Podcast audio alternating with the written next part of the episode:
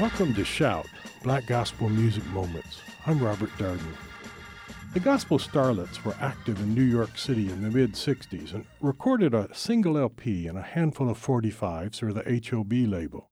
The group was clearly influenced by Darlene Love, the Ronettes, and the Crystals, and other groups produced by Phil Spector. It's a shame we don't know more about them.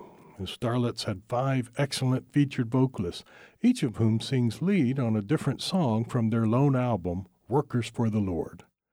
And somewhere along the way, they also recorded the old folk song, Children Go Where I Send Thee. It's often called a spiritual, but the song's lyrics can be found in ancient English folk songs as well, and may be older still.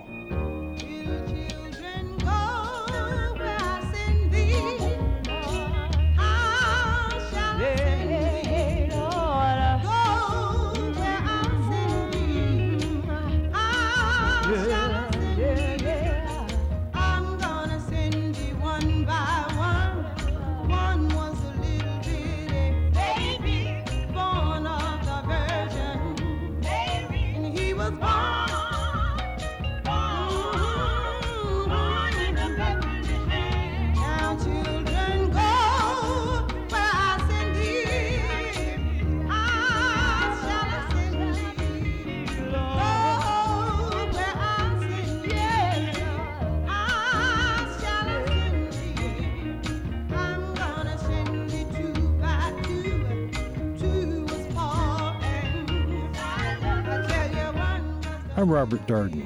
Shout Black Gospel Music Moments is produced by KWBU and the Black Gospel Music Preservation Program at Baylor University Libraries.